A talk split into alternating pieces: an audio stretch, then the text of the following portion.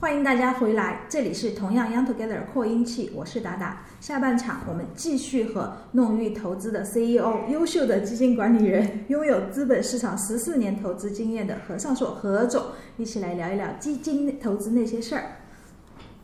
你你可以再自我介绍一下，我们调动一下气氛，感觉就是中间抽了一根烟之后就气氛停滞了。各位各位听众好，我是上海弄玉投资管理有限公司的何尚素。那么今天也非常高兴能够做客 Young Together。嗯、现在我们的下半场跟大家继续聊一聊基金这个话题。对，因为我们上半场告诉了一些个人投资者，呃，怎么规避一些风险呀，怎么选基金呀，选各种基金的风险在哪里呀，这些都有何总就是很详细的跟我们介绍了、讲解了一下。当然有慧根的听众朋友们肯定学得会的啊。呃，下半场我想聊，我首先想知道的一个是，就是基金从业者的门槛，因为你呃之前有说他们可能需要先具备一些专业的知识啊。先去考一些证件呀，但是作为基金行业的职业的基金经理人，嗯你觉得基金行业除了你刚才讲的那些以外，还有没有其他的门槛？嗯，比方说个人的什么素质、品德之类的。嗯那从就是比如说我们呃这个考 CFA 啊，它里面都有一个这个考试的一块内容吧，就是叫这个道德的这一块啊。嗯那么呃这一块的话，其实嗯，当然考试是考试，那么从从这个基金经理作为基金管理人这个角度来说的话，呃，道德应该是呃应该是基金经理他就是这个这个需要的必备的一个个人素质吧。嗯啊，那么呃，其实现在这个随着我们资本市场它的法律法规啊，这个健全啊，嗯呃，对基金行业的这个监管也是应该说是越来越严格啊。那么这个这个这个基金道德的话，呃，不管是从从公募基金还是私募基金来讲的话，对投资人对这个认购基金的人来说的话都是非常重要。那么这个是从道德方面来讲，那从就是个人的这个专业来讲的话，啊、第一个我说的可能基金经理他需要嗯相关的这个呃相关的学历、相关的一些考试的一些呃证书啊，那么呃可能才会能够有这个资格进入啊、类似于比如说像公募基金啊，甚至是券商啊，啊啊一般来说的话，总会是从行业的这个研究员啊会做起。那么有些行业的研究员，他可能需要呃四五年甚至更长的一些经验的累积，那逐渐逐渐他可能会成为呃这个基金的基基金经理啊。那么从这个私募基金角度来说的话，呃也有一些私募基金经理他是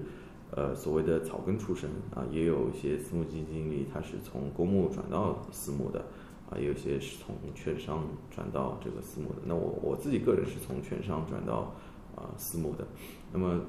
嗯，这一块其实也是需要时间的累积吧。啊，那么从就是个人的这个呃能力讲呢来讲的话，呃，那么每个基金经理应该说都是不一样的。嗯，那我觉得自己这个感受吧，就是成为一个好的基金经理的话，呃，不光是你有专业上的一些呃必备的素质，那还需要自己平时呃能够不断的去学习啊，甚至说学习一些跟金融不一定相关的啊这些东西，还有个人的一些性格的一些呃培养啊，或者是一些性格方面的一些呃这个这个提升啊，其实都对这个基金呃长期能够做好业绩是有帮助的。嗯嗯，大概是这个情况吧。嗯，那从事基金这个行业，它的职业天花板在哪呢？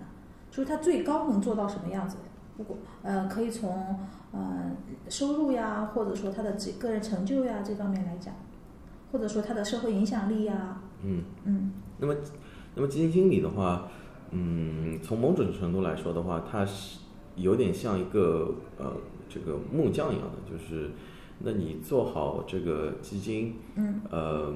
当然我们每个就是从事基金管理的人都希望是自己长期业绩能够很好，对吧？这个能够获得很多基金投资人的青睐啊，嗯之后以后可能会有一些爆款的基金啊，啊，那最主要我我自己觉得这个天花板，嗯，在我们这个行业应该说不上，只能说是能不能有所谓业绩长青啊，基业长青的这个呃这个方面的一种一种怎么说，就是一种呃能够稳定吧，长期稳定，就因为这个行业它是。不是一种短跑啊，而是比拼的是可能像马拉松一样的啊。那只要你健康啊，身体允许的情况下啊，你也可以像巴菲特一样的就是投资到这个九十多岁啊，是完全没有问题的啊。因为这个是靠脑力的投资，它并不一定需要你体力怎么样。那么这个做基金行业的话，呃，从我们私募啊这个公募来讲，我我们。呃，希望就是可能管理的规模能够不断上一个台阶，嗯，啊，品牌啊，啊，这个包括给投资人能够实实打实的一个回报啊，啊，都希望呃能够让大家看得到，嗯，嗯，呃，这个需要就是我前面讲的像一个木匠一样的，他就就是主要花心思在花精力在做好产品，啊，就怎么样把这个呃这块这块木头吧，这个打琢的更更好看这样子，嗯。那您作为基金经理，您除了像木匠一样做好产品以外，那客户的那个叫什么售后服务是不是也需要做？嗯，对，在我们这个行业里面，其实售后服务呢，有点类似于像投资者教育相关的这样子工作啊。那我们自己也一直非常重视呃这一块儿，啊，这也是跟我们弄玉取名叫弄玉的这个原因吧。啊，就是给投资人不断能够普及一些相关的金融知识，关于基金投资的啊这方面的一些呃基础的教育的工作。那么 这样子就是能够长期让客户啊理解我们在干嘛啊，就是在市场好的时候、市场不好的时候啊都能够呃理解这个这个这个基金它为什么净值表现好啊，为什么净值表现不好啊。是因为系统性的风险，还是基金管理人他自己在基金投资上面呃犯了一些个人的错误啊等等啊？那么这个都是我们一直在努力去做的啊。那包括还有呃像公募基金的话，它每年会出一个嗯年度的一个基金的报告啊，就是基金经理会讲一下当年的投资的情况啊，甚至展望一下未来。那我们私私募基金也一样。啊，就是可能比他们稍微写的还要详细一些，有些一些这个基金的基金经理都会这样子，呃，这算一种售后服务吧。嗯，这个年度报告是要给您的客户们去看的。对对对。对，去给他们看，帮助他们更好的理解你们这一年做了什么。对对对。嗯，就是说你们是希望拥有长期稳定的客户的。是我们希望长期稳定的客户，一方面是业绩上要保持。啊，长期能够投资人回报啊。第二的就是也是一种体验吧，啊，让投资人知道这个钱投到了什么什么方向吧，什么行业啊，这个什么公司啊，包括对经济啊、对宏观的一些展望，这样。嗯。那对于那那对于个人投资者也好，或者说您说的那个私募基金的，就是呃呃比较就是条件不错的投资者也好。就是他们的家庭，您一般会给他们一些合理的理财计划吗？或者说，呃，告诉他们你投到基金里面的比例应该是在多少多少这？嗯，这个问题就从呃基金经理角度来讲的话，呃，我可能做这方面的事情会比较少一些，因为我主要的精力还是放在投资研究啊，跟这个行业配置啊，这个公司的这个配置上面。啊，但就是说，作为可能朋友啊，身身边的我有时候也会给他们一些，呃，这样子的意见，因为每个家庭他情况不一样，有些可能家庭他的可支配的这个收入比较多一些啊，可以就这个通俗的讲，有些闲钱比较多，那么他可能会做一些多元化的配置，那么还有可能跟这个。呃，投资人他的年龄有关系，嗯，对吧？就是有些可能比较年纪大的，他应该只能说倾向于稍微稳健的一些投资。那么有些年纪轻的，他可能稍微呃买一些这个激进一些的啊，这个产品以博取这个高收益的啊，也是可以理解的。呃，这个要具体因人而异吧。啊，那总体我认为这个从未来十年到二十年来看的话。啊，应该来应该来讲，这个权益市场的这个配置啊，它逐渐会，呃，这个这个占据家庭的配置的比例应该讲会上升。啊，从美国市场来看也是这样子。那么中国现在，嗯，根据去年的呃统计吧，这个家庭部门这个持有的这个资产三分之二还是在房产，啊，三分之一是在这个权益类的这个市市场。啊，其实跟美国是相反的啊，美国是权益类的大概是三分之二，房产大概是啊三分之一。那么我我我认为我们国家它现在也是从各方面政策。呃，是引导这个呃老百姓往权益类的去配置，啊，那么就是包括我们就国家推出这个呃注注册制啊，呃引入这个外资啊，啊还有对这个房地产的一些调控啊，啊其实从长远来看的话，这个权益类的配置应该说都会上升的。那我也建议就是说投资人能够积极去配置权益类的啊，不管是。呃，通过股票啊，还是通过这个基金啊啊去配置？因为过往来看的话，中国人他的财富增长应该主要升值是来自于房地产，嗯啊，但是房地产这个嗯发展的路，我想可能它并不会像前面二十年一样啊。首先，它的这个房价呃要再像前二十年这样这样涨，会比较困难一些啊。那第二个的话，呃，就是从房地产它呃。就是一直上涨，呃，对其他的一些行业啊，这个产业啊，特别我们的制造业啊，还是有一些负面影响的。嗯，所以就是说，嗯，我们国家可能也会意识到这一点。啊，还有我们国家的总体的这个资产负债表里面，呃，负债率其实是比较高的。那么其中这一部分都是这个负债都是在房地产相关的这个行业里面。那么要降低这个负债率的话，呃，要么让这个。房地产相关的行业，它主动去降负债率，还有一种办法就是通过增加这个权益，能够让这个资产负债率降下来。那相对来说，增加权益，它对整体经济或者是对社会的影响，呃，波动性来看的话比较小一些。嗯。啊，那么因因为你这个要要降低负债率，你要让企业能够还款，或者是。叫这个房地产企业能够下降负债率，看这个恒大最近，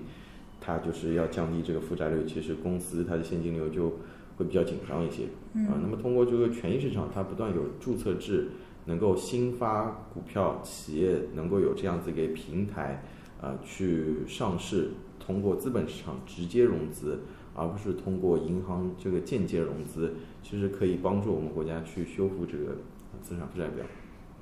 那么从这个角度来看的话，以后未来的这个权益市场，它呃一定是家庭资产配置的一个主要方向。嗯，所以我我也会建议身边的朋友啊去积极配置这方面。啊，确实是有一些很好的公司，它呃在权益市场来讲来讲的话，这个应该讲金融跟商业它是相互结合、相辅相成的。嗯，最近这个市场上也就聊的比较多的是蚂蚁嘛，蚂蚁它可能要上市。那么蚂蚁它本身对我们国家的这个嗯，这个从不管从商业啊，从这个金融的角度来说的话，呃，都是不可低估的一个一个方向，也代表一种新经济吧。嗯。啊，那么这个通过呃像蚂蚁或者是一些比较大的一些互联网公司。啊，甚至我们这个资本市场一些，呃，比较偏传统的，像像酒啊、消费品啊这些公司，这些投资人都能够获得很好的回报。嗯。啊，对，这个长期来看的话，呃，应该是值得投资人注意。啊，其实其实就是说，像消费品啊，也不光是酒吧，就是都会有些消费品的公司，它获得呃给投资人很好的回报。那那比如说一些乳业的企业，它也从上市来看，它也。呃，提供的回报率很高，一些做调味品的，啊，它也这个回报率很高，甚至我们一些做中成药的，嗯，啊，也类似于像消费品这样子的公司，嗯，它给投资人提供提供这个长期的回报，很多都是在百分之二十三十以上的，这样的公司是有不少。这些是个人投资者可以接触到的吗？我觉得个人投资者很大部分情况下就是他呃在购买房产和购买基金，或者说购买你说的这种。呃投资类型的这些东西的时候，他就是算不清楚一笔账的。就像嗯我自己，我就算不清楚。嗯我我知道我买房子要花掉多少钱，嗯然后也许大概能，其实也不能很清晰的预预预知到，我只能知道它可能会涨，嗯涨的几率比较大。嗯然后，所以我选择买买房产或者投资房产。嗯但是我如果购买基金的话，嗯我其实是不知道，我把房买房产的钱拿来买买基金，我不知道十年之后我还能不能这个钱是跌了还是涨了，多了还是少了。十年之后我再去买房子的话，是不是买不到了？嗯呃，所以就是它两边的收益，它其实是嗯呃不可预测、不清晰，所以导致说大家就是嗯可能觉得看得见，房子是实实在在的，嗯然后基金是看不见摸不着的。嗯，对，是存在有这样子的一种情况。这个呃，但如果你反过来想，如果每个人都看得很清楚的话，那就会有这个很多的亿万富翁出现。嗯但这样子的可能性会比较低一些啊，就是因为就像你前面说的，这个房子它能够呃看得见啊，所以就是呃，比如说有些投资人啊他预计国家的货币政策啊就逐渐放开啊，利率降低啊啊等等的，那么他他可能有一种预期，就是这些钱它会流向房产，房产作为一个。呃，一个一个比较大的一个池子去沉淀这些货币，那么房子它会涨，有些投资人会有预期。其实资金呢，它也有，只不过作为不是个人呃不是这个机构投资，作为这个个人投资者呢，呃缺乏一定的相关的专业度，对所以他呃对基金这个行业啊、对这个证券市场他理解不够啊。其实有些比较好的公司，它也能够吸纳这个这个作为一个像类似于像房子的一个蓄水池一样的，它能够把这部分这个资金呃吸纳到自己的这个池子里面。那么基金作为持有这些公司的股票，它自然而然它也会会获得这个比较的好的收益，就是比较好的回报。嗯这个是需要就是说投资人他呃能够长期去关注这个行业，关注啊、我们这个基金行业啊，慢慢学习啊，慢慢知道啊可能基金跟基金的之间的区别啊，这个风险啊、收益啊等等啊。那么有有一点好的是，这个基金作为现在作为净值化的产品。还是能够追溯它的这个历史业绩的，嗯啊，可以作为一种参考嘛。嗯啊，我们去比较，比如说有些基金它年化收益率能够长期稳定的在百分之十五以上的，嗯那百分之二十以上的，那么我们投资人可以想想一下，就是你买的这个房子，它可能在未来能不能还保持每年百分之十五、二十的增长？那么嗯自然而然投资，他投资者他自然会有一个比较啊，就是那么如果他认为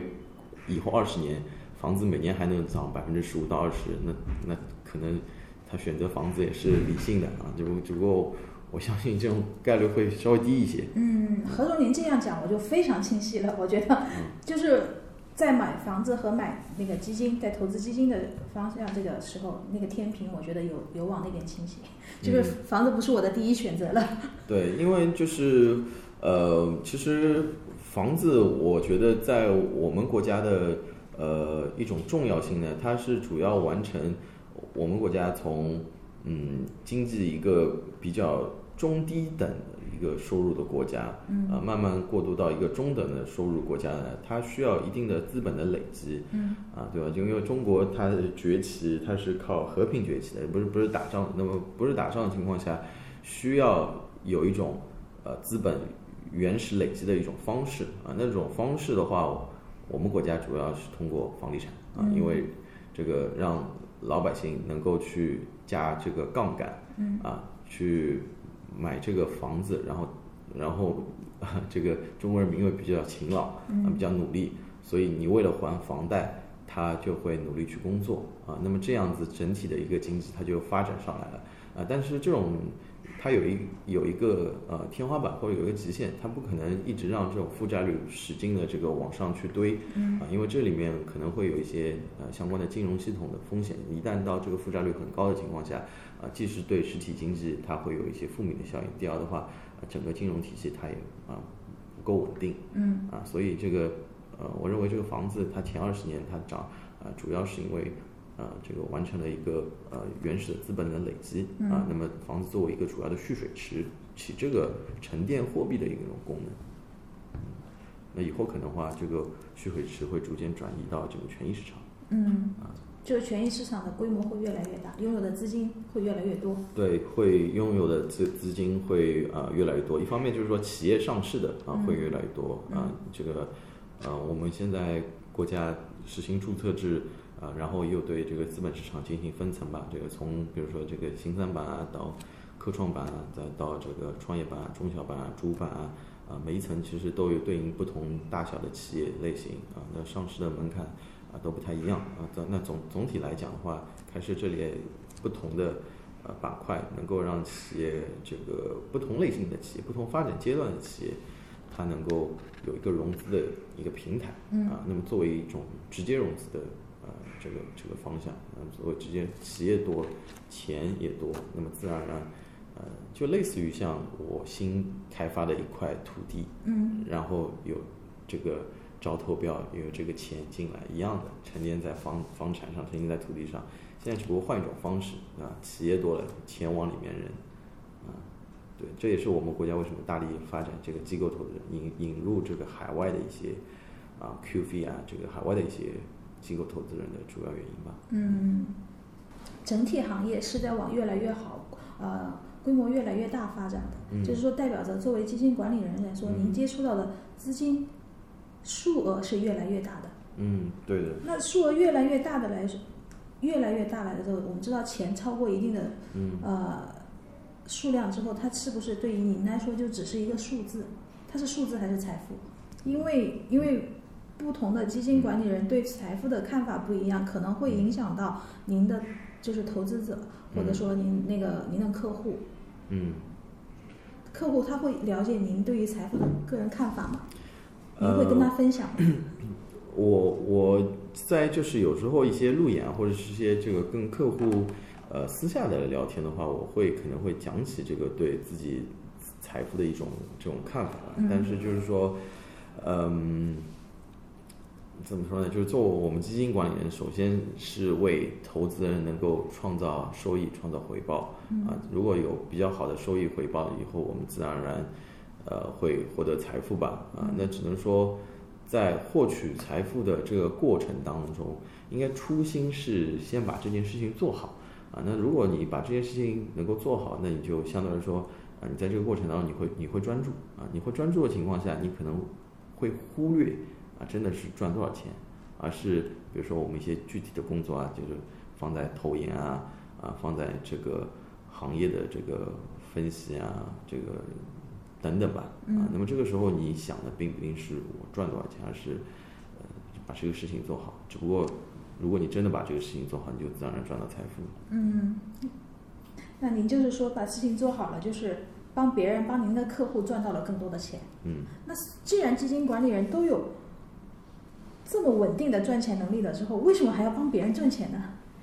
你不能帮你自己的 亲戚朋友挣钱吗？问的很就是通俗一点，就是说，啊，就是第一个的话，就是也是出于呃利益吧，就是因为我作为比如说我们私募基金啊，或者是啊公募基金啊，就是能够比如说管理规模越来越大，那么我们的呃管理的费用，呃这个每年收取的管理费用会会越来越多，那你一定要把这个业绩做好，品牌做好，那么自然而然会有更多的投资人信信任这个基金管理人。那么自然而然这个管理规模可能会会增会增长嘛，啊对，那呃这个是出于呃利益吧。那么就是自己我们比如说这个私下身边啊朋友啊，或者是这个亲人啊，他们有投资需求啊或者怎么样，有有时候也是做我们客户，有时候也是不一定做我们客户，也会跟他们这个普及讲一讲这样子的这种这种这相关的相关的知识吧。嗯，对，都会有。都会有，就是我们，嗯，就还是我前面讲的，总体是希望能够就做好事情的情况下，能够啊、赚到钱，嗯对，都这么有赚钱能力的人了，为什么还要帮别人挣钱，不是帮自己挣钱呢？啊，我们自己也挣钱，就讲的可能直白一点，有些比如说我们发行的基金啊，嗯我们自己作为基金基金管理人啊，也会有跟投认投的啊这样的情况。那么作为管理基金来看的话，既是帮别人理财啊，同时也是在自己在理财啊，这种情况也是有啊、其实是不冲突的，啊，其实不冲突。两边的财富加起来就更多了，是不是？我还想就是八卦一下，就是嗯作为一个成功的基金管理人，您每天的作息时间表是不是就像那个电影里面演的一些，像什么《华尔街之狼》啊，还有那些，嗯，还有那个之前很火的那个美剧《亿万》啊那种一样，就是就是过的就是纸醉金迷的，然后晚上都是什么灯红酒绿的那些。其实我觉得也不是这样子的，这个这个是可能是这个电影吧，电影可能拍的有些夸张。夸张吗？不是说嗯艺术来源于生活吗？啊，艺术是来源于生活，但是嗯艺术也不等同于生活。呃，那您的那个每天的生活是什么样子的？我我我每我每天的生活的话，这个呃，从工作日来讲的话，呃，我一般都会去看一些行业资料啊、公司的资料啊。那比如说像最近是三季度报表，上市公司都是发布的情况下，那主要就会啊、看一些这样的东西。那么嗯还有其他时间的话，可能呃我们有些合作的一些券商啊，啊、他们一些卖方的分析师啊，也会跟我们这个定期沟通关于上市公司的事情。嗯啊，还有比如说一些上市公司，他也会主动做些路演啊，那我们也会去这样调研啊，啊，就是做这些相关的一些工作。那么就是工作之余的话，就从我前面讲的，就是基金经理他个人的这个修为的这个提高的话，可能还是要需要一些课外的啊知识啊，或者是说一些课外跟金融不相关的比方说喝酒。啊。我我我你我真是想把你往那个方向拉。喝酒其实有时候也可以喝出啊喝出相关的这个投资的呃一种嗯怎么说呢一种灵感吧，就是、嗯对我就打个比方，如果你在喝酒的情况下，呃你就会明显的意识到、呃这个茅台跟五粮液它两者它的品牌的这个效应是不一样的啊，那么这个品牌的效应最终会沉淀在它的这个酒的价格上，那么嗯这么这个可能作为一线的这个白酒，它更容易去每年提价，对吧？那么这些都是这个可能来自于生活里面的一些这个感受吧。嗯啊，那么你在这个看茅台啊，或者是看五粮液啊，泸州老窖这些财务报表的时候，你就能可能会结合一些生活上的一些东西啊，一些体验啊，这个知道哦，这个公司它能不能提价，它的这个提价能力怎么样啊？这个它的品牌的溢价在哪里？对。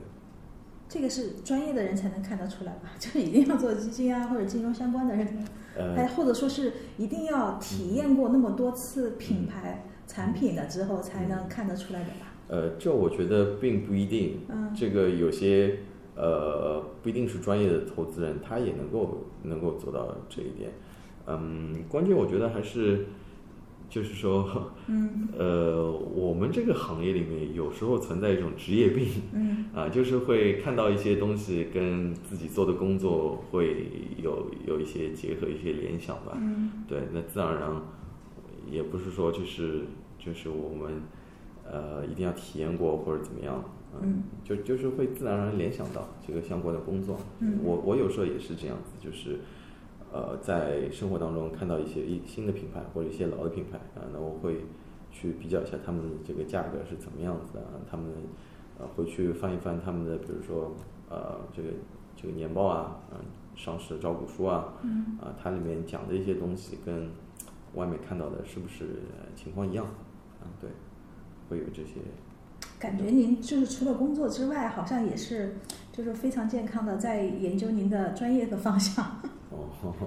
哦吼，那也有那也有娱乐的，也有也有些其他的这个嗯。运动啊，看看书啊，什么看电影啊都有。啊，嗯。关键就是说，呃，我们做这个行业，呃，自然而然会有一种就是代入感，就包括我有时候在看电影的时候，我也会看哦，这个电影刚开始的时候是哪些电影公司呃联合发行这个出品的这个电影，对，就会有一些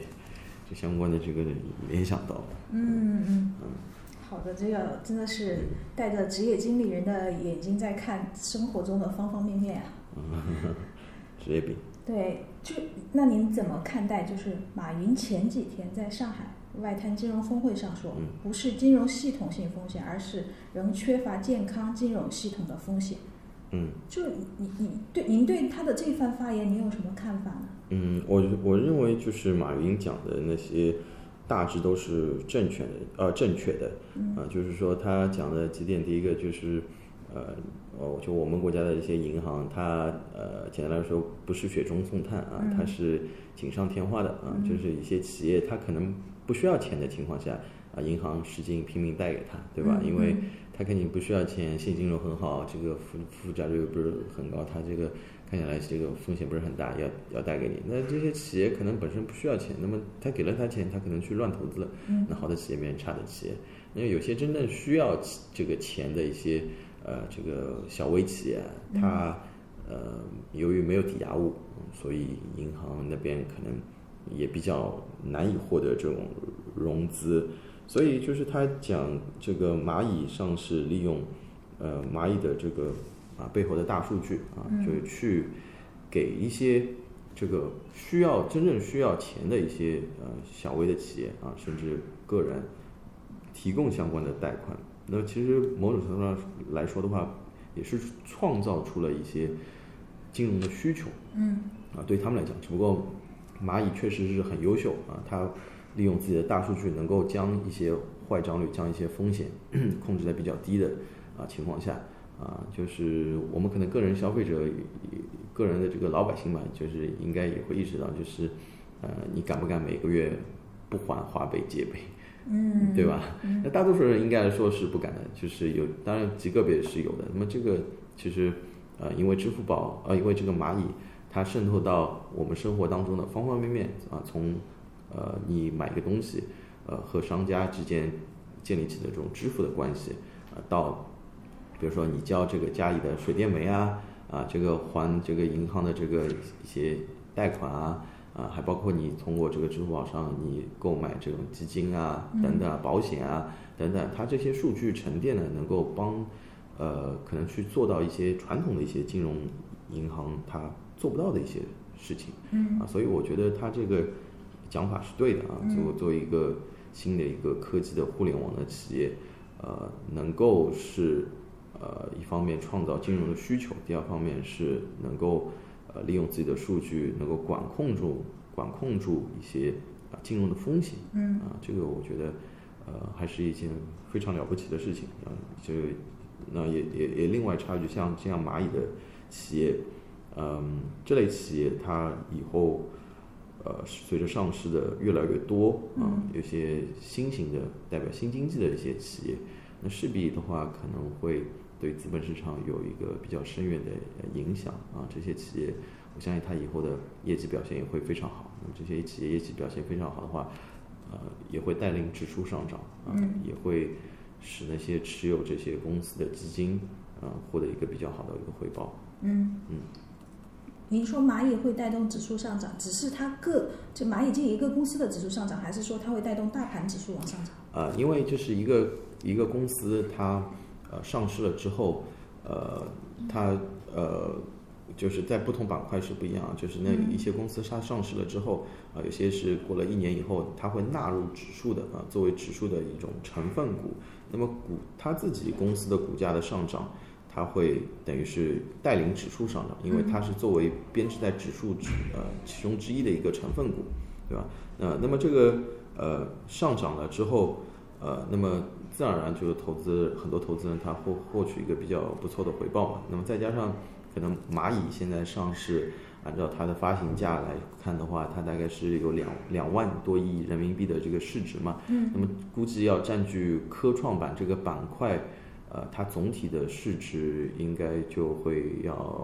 呃这个这个具体数据我忘了，但是呃一定是非常大的，因为大多数这个科创板的企业它的这个市值。呃，也最多就一百亿吧，就一百亿以下的偏多的。嗯。啊，对，那么这样这样体量的一个公司的话，它一定是对指数会有非常明显的影响。嗯，那作为蚂蚁这类的基金，嗯，可不可以购买？就前前两天网络上出现消息说，蚂蚁这个基金是上万人排队购买。嗯。就是这么多人，就是蜂拥的去购买这个基金。嗯。它它就不存在风险了吗？那所就是呃是这样子，因为就是我们。之前呃发行的这个五款这个关于蚂蚁的战略配售的基金呢，嗯呃它是由五个公募的呃基金公司里面啊五个不同的基金经理他所呃这个未来会管理的一个基金。那么它这个基金里面它有呃条款的这个约束，就是配置一个股票的它的上限。呃，不超过这个基金的百分之十啊，所以理论上蚂蚁只能配置它这个基金的百分之做百分之十作为上限，那么剩下的百分之九十，它还是在这个基金里面还要配置一些其他的股票，嗯啊，那么所以这个基金呢好不好，呃，不完全取决于蚂蚁，啊，它它也取决于它另外百分之九十配置什么样子的股票，嗯，对吧？那么这个这个蚂蚁基金买能不能买，嗯，还是主要看它这个未来。另外百分之九十，它是配置在其他什么股票上面啊？但是就是说，从投资人呃来讲的话，就是要获取蚂蚁上市的这个财富的话，呃，也不一并不一定要买那些那五个蚂蚁战略配售的这个基金啊，也可以比如说通过去呃直接呃网上申购啊蚂蚁这个股票啊，对吧？还有比如说去呃去可能有些投资人在港股他有。呃，开户的他可以去购买阿里巴巴的股票啊，因为阿里巴巴持有这个蚂蚁大概百分之三十的这个股份，对吧？那还有可能这个蚂蚁上市了以后，也可以从二级市场上啊这个参与它的这个买卖。那么这个二级市场上参与它的买卖能不能获利的话，那就主要要看到时候蚂蚁上市之后它的涨幅是多少。如果它涨幅啊非常大的话，啊这个过高，比如说涨到个。呃，五六万亿以上的情况下，因为它现在是两万亿嘛，上市如果涨到五六万亿以上，当天涨得很多的情况下，那么后面参与当然是有风险的。啊，但如果是它这个上市之后，呃，可能就在呃两三万亿之间的，啊，那么其实投资人还是会有些机会的啊。这个这个我呃，当然我不能就百分之一百说啊，只不过啊，我认为呃，从蚂蚁的它的盈利能力啊，这从蚂蚁的它的估值角度来说的话。啊，那样是比较合理的。那当然，就是前面我讲的，就网上打新啊，那些都是无风险的。啊，只不过你打得到打不到，呃，可能要看运气，要要要要要抽签嘛，啊，要要这个摇号嘛，对。嗯。嗯。今天我们还在聊，就是说，就是在抽签摇号的这个阶段，蚂蚁就已经在资金池里里面收到一点三万亿。嗯。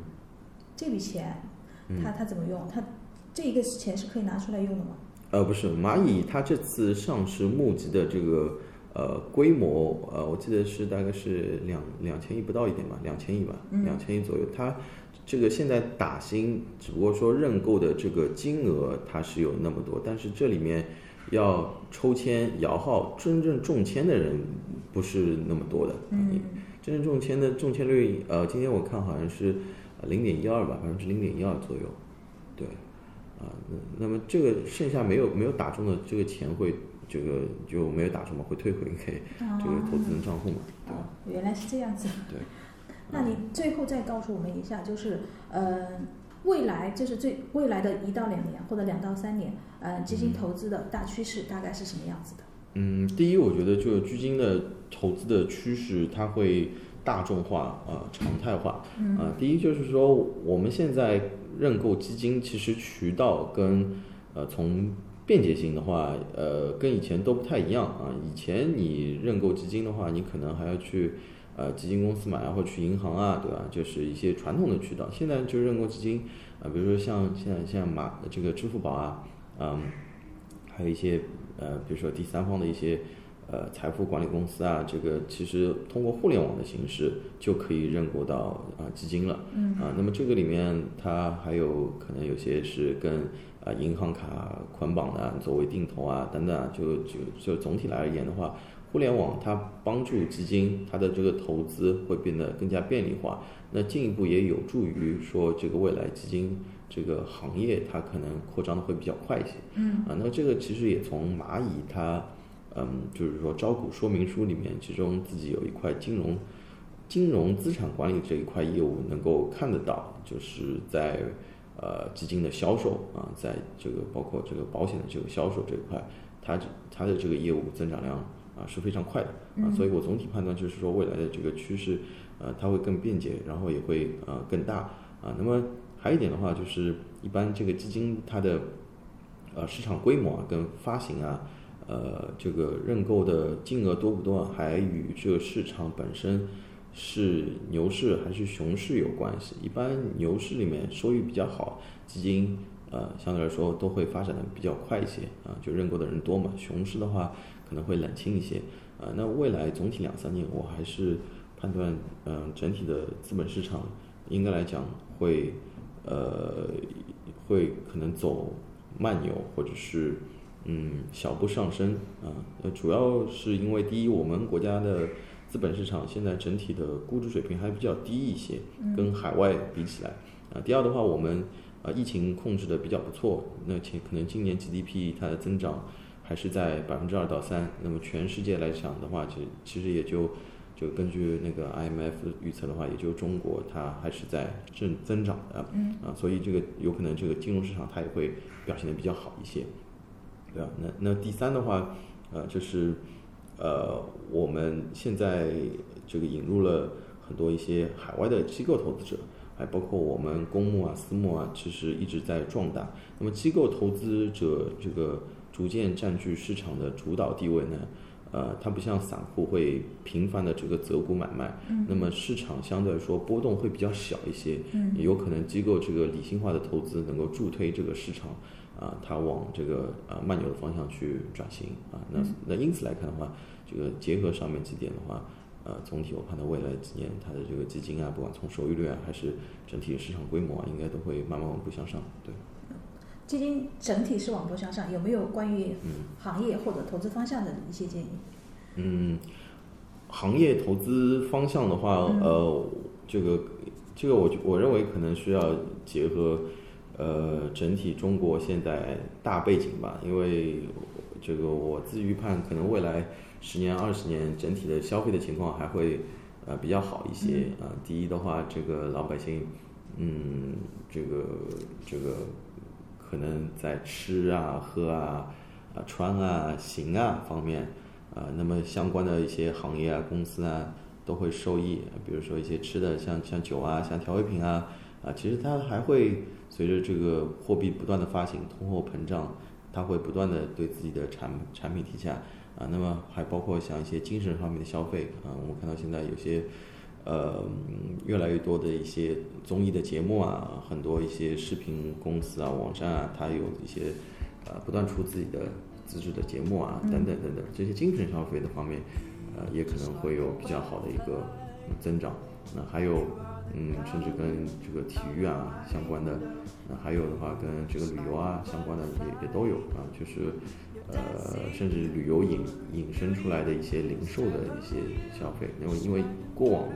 呃，很多中国人都是去海外购物，嗯，那么海外购物的话，从未来一两年的话，由于这个疫情的关系，可能这些呃消费力都会留在国内，啊，对一些国内的一些可能呃零售的，甚至是有些公司它有免税牌照的啊，这些公司都会比较受益。嗯，还有的话就是行业可能在我们这个医疗啊、呃教育啊，呃都会有啊，因为这个医疗的话可能也跟这个疫情相关啊，那教育教育的话，呃也是跟疫情相关，以后可能会逐渐啊互联网化。嗯，还有的话就是我我觉得呃我们一些传统的一些这个行业也会有机会像。传统的一些金融行业，那么这些金融行业为什么有机会？就是还是我前面讲蚂蚁类似类似相关的这个情况，就是呃金融行业它发达了，呃自然而然那些金融的公司它会更值钱一些。嗯。那么现在国内一些，比如说我们银行啊、券商啊、保险一些大的公司，呃它的估值水平都很低啊，很多一些公司它只有十倍左右的市盈率。啊，一倍左右的市净率，那么跟海外的一些很多呃大型的一些金融公司来比的话，都很便宜。也可以看到，就是从每天的呃沪港通啊、深港通啊一些北上的资金，其实一直都会针对这些大型的金融企业，他们在不断的买买买啊。那么这些行业其实都会有比较好的机会。感觉都是比较适合长期的。嗯，对。您后面讲的这些行业。是是。对对对，感谢何总今天的精彩分享。谢谢各位听众。谢谢，感谢大家收听今天的节目。如果您觉得内容不错，请把本期节目转发给您的朋友，或者直接转发到微信朋友圈，让更多的人知道同样 Young Together 扩音器。喜欢我们就为我们打 call，我和我的小伙伴们将会更有动力的寻找各行各业的嘉宾来节目里做精彩的分享哦。所以以上是我们关于金融基金啊行业的一些相关讨论。如果你也想要分享或了解这个行业更多的信息，可以关注微信公众号，同样 Young Together 后直接留言。谢谢大家。